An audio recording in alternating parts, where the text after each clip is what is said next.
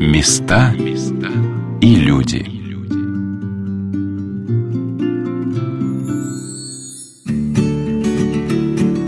Люди приходят в благотворительность по разным причинам. Некоторые переживают потрясение, справляются с болезнями и хотят поделиться своим положительным опытом с другими, а кто-то, как Мария Гончарова, делится своими знаниями и мастерством. Независимо от мотивации, люди, пришедшие в благотворительность, волонтеры, делают жизнь других чуточку лучше и ярче. Здравствуйте, меня зовут Ольга Королева, и сегодня я расскажу вам о благотворительном проекте «Журавли». Все-таки это толсто. Нет, нет, а, нет, нет, оставьте так, вы все равно это все закрасите сейчас. Вам нужно очертить контур, чтобы вы за него не вышли. Мария Гончарова показывает своей ученице Анне, как правильно нарисовать контур у пальмы.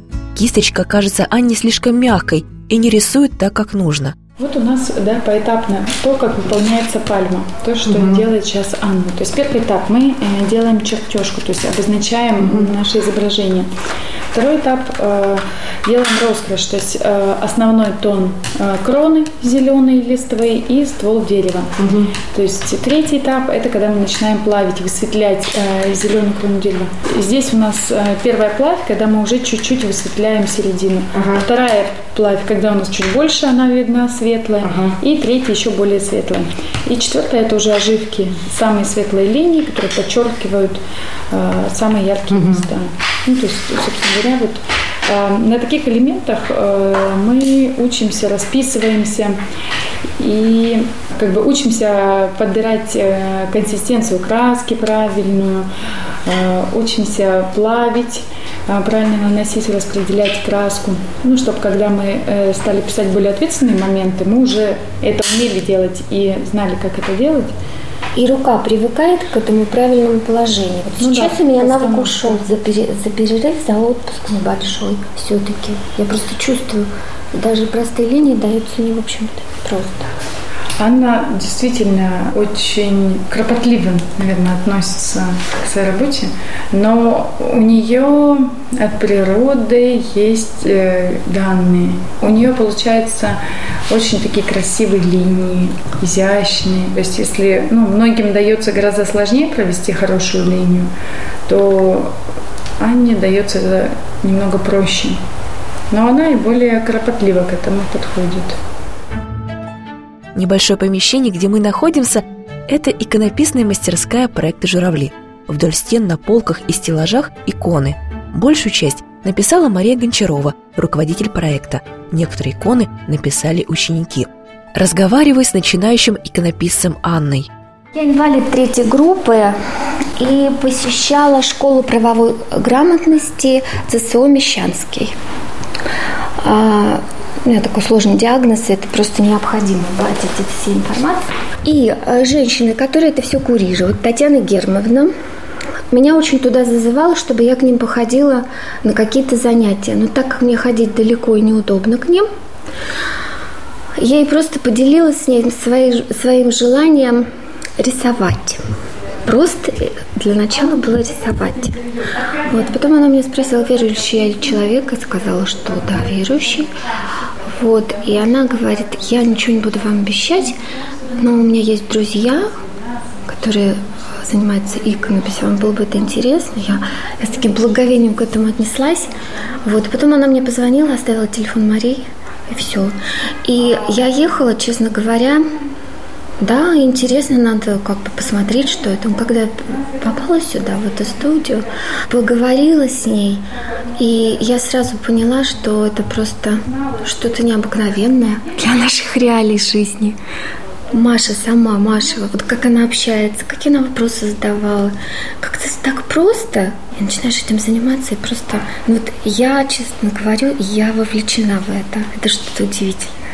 У меня есть э, даже мне комплименты Мария говорила, что есть какие-то способности, несомненно. Вот. Но, конечно, себя иконописцем я назвать никак не могу.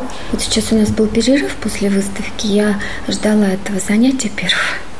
Мою икону, кстати, купили первую на этой выставке. Да. А что это была за икона? Божья Матерь. Владимирская. Она, конечно, в каком виде я ее оставила, это потом, когда я ее увидела, много там было коррекций сделано Машей. То есть, по сути, мое только начало. Вот мой, мой ангел еще стоит. Пойдемте, пойдемте посмотрим вместе. Анна держит в руках небольшую икону ангела-хранителя. Нет, это не моя, это Сашина. Конечно, да, подкорректированная Мария. Там Глазки подправлены немножко. У меня глаз помню уехал. Уехал. Да, сейчас даже не заметно, что что-то так. Помните, как над ней работали? Что было наверное, самое сложное, самое радостное? А, для меня, в общем-то, все сложно. Я самая такая... Роптать, вот это выражение есть, роптать. Я очень собой недовольна. Для меня было сложно нимб вот эту тонюсенькую линию, потому что с одной стороны она совершенно ровно сет, а с этой стороны она не настолько ровно получалась. Ну, вообще самое сложное – это когда нужно делать а, вот эту выпуклость на лице. Это самое сложное, потому что вообще иконопись – это послойное нанесение слоев сухой кистью. То есть не должно вообще ни капельки капать с кисточки, в то же время краска должна наноситься и вот это соблюсти, чтобы краска и наносилась, и в то же время не капала, была сухая кисть, это э, большой опыт, мастерство, и это даже, мне кажется, просто надо много этого делать, это не талант. Вот тоже нашей работы нам мастер-класс провела э, здесь тоже в студии. Это вот Саша написал тоже ходит сюда. Пейзаж, да? И э, да. на пригорке стоит. Да, мастхином маслом. А это вот тоже моя проба пера. Это вы рисовали? Да. Масло первый раз. Я всегда к маслам... Акварель, да, я люблю. Но к маслу я всегда... Мне казалось, что слишком э, сложно. Не замешивается краска, все. Ну, мне нравится. А сюжет э, как, как он у вас э, родился? Ну, честно говоря, мы срисовывали. Это рассвет или это закат? Какой термин суток? Мне кажется, это закат. Уже когда солнце садится. И рассвет.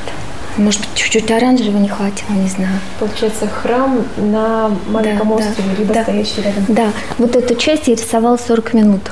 Купол? Э, нет, крест. Крест. Это очень сложно. Именно маслом. Гораздо сложнее, чем акварелью. В общем, да, хочу попробовать еще маслом, да. Ну, а, конечно, вот иконопись теперь занимает такой прям вот местечко в сердце. Но все от Бога, да, и слава Богу. На чем сейчас работать будете? Не знаю, я готова все принять. И когда мы уже заканчивали, обсуждали, что мы будем начинать. Либо а, просто тренироваться на э, заготовках, ну, то есть не, то, что нельзя чем потом гордиться, кому-то показать, то есть просто навык отрабатывать, да, либо мы все-таки выберем э, какую-то работу серьезную, будем на ней также скрупулезно работать. Я говорю, я готова ко всему, что все решат, я все приму. я знала, что я приду и опять испытаю это какой-то, я не знаю, у Марии даже было недоверие к моей этой восторженности такой. Я, я делюсь, я опять испытала эти эмоции, какую-то благодарность. Идея организовать иконописную мастерскую, где могли бы обучаться особенные ребята, родилась несколько лет назад. А вдохновителем проекта стал иконописец Григорий Журавлев, живший больше ста лет назад. Кем же был этот человек? До нас дошла чуть ли не единственная фотография Григория, сделанная в конце XIX века. На ней он с братом Афанасием. Брат сидит на стуле, Григорий запечатлен в полный рост, но достает брату только до подбородка – Дело в том, что Григорий от рождения инвалид, руки до локтя и ноги по колено. Он родился в 1860 году в Самарской губернии, в крестьянской семье и мог на всю жизнь стать обузой для родных, но не стал. Дед мальчика Петр Васильевич Трайкин взял его к себе, определил в сельскую школу и помог поверить в себя. Григорий мечтал писать иконы. Он сжимал зубами карандаш и часами выводил закорючки – и когда в 15 лет выбрался в Самару, то поразил своим мастерством местного иконописца Травкина. Травкин обучил Григория азам иконописи, и юноша вернулся домой, в родное село. Там он продолжил заниматься. И вскоре достиг такого уровня, что даже преподнес икону цесаревичу Николаю.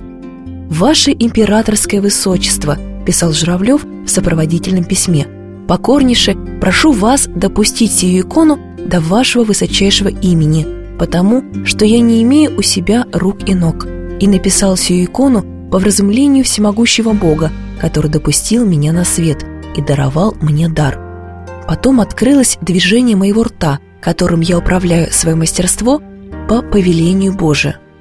Будущий император был очень тронут подарком и пожаловал Журавлеву единовременное пособие в 100 рублей из собственной его императорского величества суммы.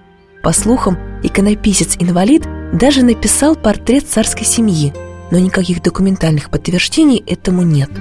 Так Григорий Журавлев, не имея рук и ног, стал кормильцем всей своей семьи, помогал строить и расписывать Троицкий храм в родном селе Утевка. В честь этого необыкновенного человека Мария Гончарова и решила назвать свой проект. Когда родилась идея, то я в социальных сетях разместила пост, вообще будет ли это кому-то интересно. И тогда очень много людей откликнулось, которые хотели участвовать в обучении, которые хотели как-то поддержать этот проект, чтобы он существовал. Для меня, наверное, не было важно, кто эти будут люди. Мне просто хотелось э, найти тех людей, кому хочется ну, это делать так же, как и мне. То есть э, найти единомышленников и людей, желающих э, познать иконопись и уйти с головой во все в это, как и нам. Э, и тогда стали формироваться группы людей, заинтересованных провели собеседование, и э, таким образом началось обучение. То есть я не... Мы решили, что это будет э, от 10 лет – то есть э, тот возраст, когда уже могут э, там, ну, понимать задачи, выполнять их, э, то есть ну, делать вот такие элементарные вещи, как перевод изображения, да, ну, какие-то такие несложные задачи. Я ж э, не планировала с первых занятий писать Троицу Рублева. То есть э, изначально же мы начинали вообще там с, э, с горок, да, э, с пальм, ну, то есть из, из тех элементов, которые встречаются на иконных изображениях. Вот что у нас там еще архитектура, потом какие-то одежды, и только аж потом мы дошли до личного спустя там полтора года обучение. Поэтому, ну вот из простых элементов горки пальмы, ну, я считаю, что дети вполне могут справиться. А дальше мы уже смотрим по готовности, когда они действительно готовы подойти ну, к написанию каких-то более серьезных сюжетов, элементов. Мария вспоминает, как с самого начала на обучение пришло 30 человек, но со временем их стало меньше. Это очень тяжело. Э, это труд. Это, это ежедневный многочасовой труд. И э, людям действительно и физически сложно, и морально сложно, и не каждый готов. Э, вот мы, допустим, вот, э, может, детям даже и проще, а мы взрослые, вот, мы уже там состоялись, ну, к примеру, да, и начать обучаться чему-то новому, новым навыкам, и вообще процесс обучения, он достаточно сложен. Просто потому что э, приходится, ну, все равно как-то вот подстраиваться под новые учебные процессы, себя как-то дисциплинировать, ездить куда-то. Вообще обучаться чему-то новому это сложно.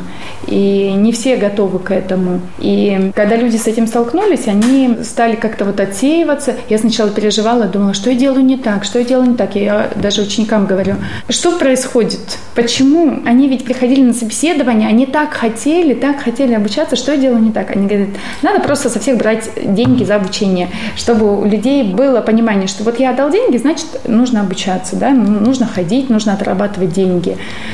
Но все-таки у нас эта идея как-то не прижилась, и я пришла к тому, что у каждого свой путь, да, если ему по пути с нами, то он так или иначе остается этот человек с нами. Если не по пути, ну, значит, у него свой путь, и не нужно как-то переживать за то, что он не с нами, значит, у него другой путь может быть гораздо более интересный, насыщенный. Там. Сейчас иконописи обучаются всего 10 человек. Мастерская не очень большая, но места хватает всем – Несмотря на то, что помещение маленькое, мы все очень помещаемся. К, к нам скоро через две недели еще приедет тут пару столов, я думаю, туда поставить. Вот. Пройти будет негде, но тесноте, но не в обиде. Ну, то есть, э, даже когда вот у нас тут было по 10 человек, мы за этим столом как-то умещались. Ну, никого это не смущает.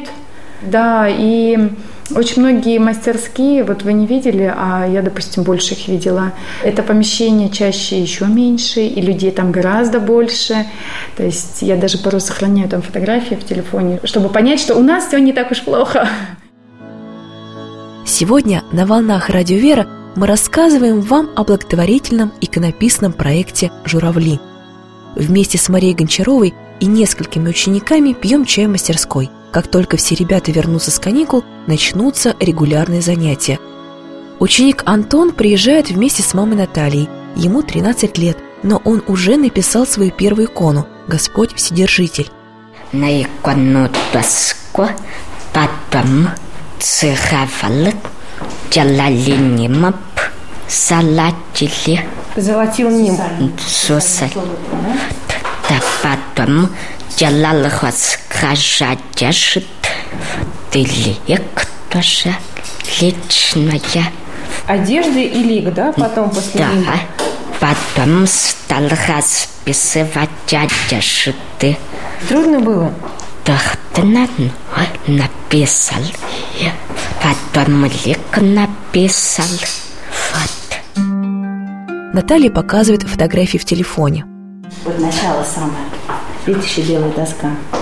Только начинает. Переводит, Да, да, только переводит. на доску. Мгм. Только вот прям совсем-совсем. Сейчас покажу. А есть. сколько ты работал над ней? Сколько времени заняло все это? Больше месяца, чуть Больше, больше. Больше. Больше месяца. Несколько месяцев. месяцев, да, ты просто Мы долго даже- писали. А вот мама Антона показывает мне свою икону, только она еще не готова, не дописан лик Спасителя. Знаете, вообще удивительно, как-то мы так вот замахнулись после всех, да, Мария, наших, да, решение, что, что будем писать Спасителя, что вот будем писать Спасителя. И все вместе стали писать одну икону. Все уже дописали. Ну вот, Антону даже, вон, потом вам покажу фотографию, была на выставке его икона, а моя оказалась не написана, ну, в силу вот то, что я заболела, не смогла дописать икону. А вот, она мне очень, она мне очень дорога, да. Что вообще есть э, такое по- понятие, что у каждой иконы свой путь. И несмотря на то, что вот мы все группой стали писать одну икону, допустим, у Татьяны дописалась икона, а Антона икона такая же была реализована на выставке, которую мы вот недавно организовывали, да, и э, как бы пер- первая икона, и ее купили за большие деньги, потому что, ну, это было бесценно, то, что сделано ребенком, и опять же эти деньги пошли и Наталье на лечение, да. А, то есть ребенок написал первую икону, продал ее, чтобы помочь маме э, вот в такой сложной ситуации, да. И вот Натальина икона осталась еще недописанной. И я говорю, что не буду я вам помогать ее дописывать. Давайте возвращайте строй, выздоравливайте, приходите и пишите. И вот она стоит, э, чтобы она видела, что у нее еще много дел. Вот белая доска, да, вот уже нимб нанесен, да. Смотрите, тоже наложен. Антош, как это называется, все время забываю. Вот. На, это на, на, на, на левкас, вот это как нанесено, вот это вот. Полимент. Полимент. А Если что такое полимент? Глина – основа под золочение. Тяжело было золотить? Это не просто. Первый раз, да, это первый раз, это было тяжело, да. Ну, Мария, конечно, нам дает очень точное сначала описание, то есть теорию, чтобы мы могли воспользоваться, вот, посмотреть. Вот. Но, конечно, все равно этого недостаточно. Потому когда начинается практика, вот, мы начинаем задавать вопросы. Вот. Но поскольку мы работаем, каждый, вот у нас получилось так, что мы, был период, когда мы писали все одновременно. Это было легче, да, потому что мы делали одни и те же работы вот, ну, в одно и то же время. Антон, кстати, успевал быстрее нас, да, Мария? Мы удивлялись, что Антон быстрее нас всех. Ой, это вообще пострел тот еще. Смотрит, смотрит сначала, как все пишут, потом раз, раз, раз, и быстрее всех сделал. Ну, то есть тихо сидит, молча, ни слова не говоря. Там посмотрел, тут послушал, там поглядел, а потом шу-шу-шу, и все готово. Пока мы общались с Натальей, в мастерскую приехала Маша. У нее редкое заболевание. Таких детей называют «дети-бабочки». Даже самое незначительное прикосновение может повредить Машину кожу. Это Машуля наша. Машуленька, Машенька, здравствуй. Вот Привет, ее Маша. икона Пантелеймона. Очень которую- красиво. Которую ты заберешь, рас- да? расскажешь про икону? А это Сергей папа. Здравствуйте. Очень красиво, Пантелеймон. Расскажешь про икону? Пойдем поближе. Потрясающая икона, очень красивая. Как ты над ней работала? Долго. Шесть занятий. Шесть занятий? Так это долго разве? Долго. Маша пришла у нас самая последняя, то есть она у нас самая новенькая из всех учащихся, поэтому, может быть, ее знания не так велики, как у Антона, но она очень любознательна, потому что она прям дотошно докапывается до всего. То есть мы ей, э, когда мы все сели в кассе или подготавливали доски, Маши не было, но уже когда доски были готовы, она пришла, мы ей дали одну из наших досок, и она уже стала переводить изображение. Ну, дальше ты уж все сама знаешь. Ты, ты стесняешься, что ли? Ну да. Машуль, ты что? Расскажи мне так. как начинаешь рассказывать по два часа без остановки, свои вот это вот рассказы. она волнуется. Что нового, что ты узнал? Подержи в руках. Да, там. Ой, как- Пока- покажи, э, что, где одежды, где какие элементы, где что ты как делала. И, и вся цветовая палитра была выбрана Машей. То есть есть, а, ну, как бы основные моменты, да, канонические, что, допустим, накидка должна быть красных оттенков, так как это мученик. Рубаха зеленая, то есть, но она все равно очень привносила вот э, своего, да, хотя все соблюдая все каноны и все правила. Мне показалось, что целитель Пантелеймон, которого написала Маша, даже чем-то похож на нее саму. Расскажи, как выбирала цвета? Красные. Выбирала красные. Смешивала как-то, ну потому что цвет очень необычный, он такой Это кадмий красный темный. кадмий красный темный. Да. Он такой необычный. И такой красивый. Гораздо лучше, чем кадмий красный светлый. Более глубокий. Да, именно. Фон выбирала сама, да, то есть у нас образец был с золотым фоном, а Маша решила, что на голубом фоне э, будет намного интереснее смотреться, да, как небо голубое хотела, чтобы выглядело. Насчет красок она просто все выбирает интуитивно.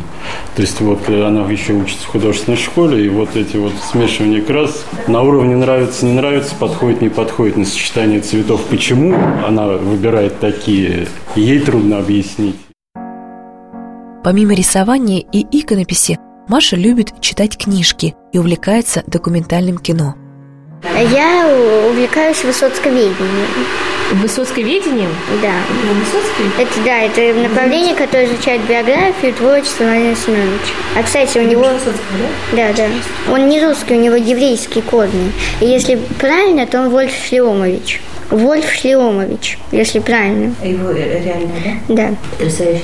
Я думала, что я знаю все о Высоцком, А Высоцкий? а я не, не знаю ничего, Да, оказывается. а когда родилась его третья жена, например? Она, если увлекается, значит, она... Да, да. И вот третья жена – это французская звезда Марина Влади. Она родилась 10 мая 1938 года в Париже. Да. Маша, а откуда такая любовь к Высоцкому? Почему Высоцкий? Не знаю, впервые я его услышала 10 мая 2017 года. Папа закачал в плеер несколько его песен. Как ты в мастерскую пришла? Расскажи. Тебе нравится? Нравится. Атмосфера хорошая. Почему именно иконопись? Это сложный вопрос. Нам предложили, а ей, она, ну, так как человек творческий, художка там, все новое очень интересно, хотя и сложно. Совершенно другая техника. Сказали, Маш, она с удовольствием. И причем здесь действительно такая атмосфера, что она сюда бежит. То есть мне как родителю видно, куда я ее тащу или мама, а куда она сама просится. Вот сюда она просится сама. Вы, Поэтому- вы сами не, не пробовали писать? Не было желания включиться в процесс? В процесс, я считаю, что процесс написания икон – это такое очень личное. Я нет. Но написание икон я лучше вот посижу и подумаю об этом. Это, я думаю, что вот именно таких детей Бог, Он лучше слышит, чувствует, вот, и они его. Поэтому а я- для меня это надо очень э, ответственно настроиться. Я считаю, что это, ну, это не просто же картина, в конце концов. Вот, поэтому сам я не решаюсь пока этим заняться. очень интересно и трудно, я говорю, техника совершенно другая. То есть, если в художке ее ругают, почему такие жидкие краски, то здесь э, все наоборот, здесь э, тонкими слоями все, то есть совершенно другое. Вот. Но это здорово, что она все это воспринимает здесь, может прикоснуться к этому, я не знаю, может э, реализовать. Сейчас не очень модно говорить, что с ограниченными возможностями, но это, к сожалению, так, потому что мы во многом ограничены, не во всем. Но в том, что может именно реализовать себя, ей нравится творить, поэтому мы здесь. Места и люди.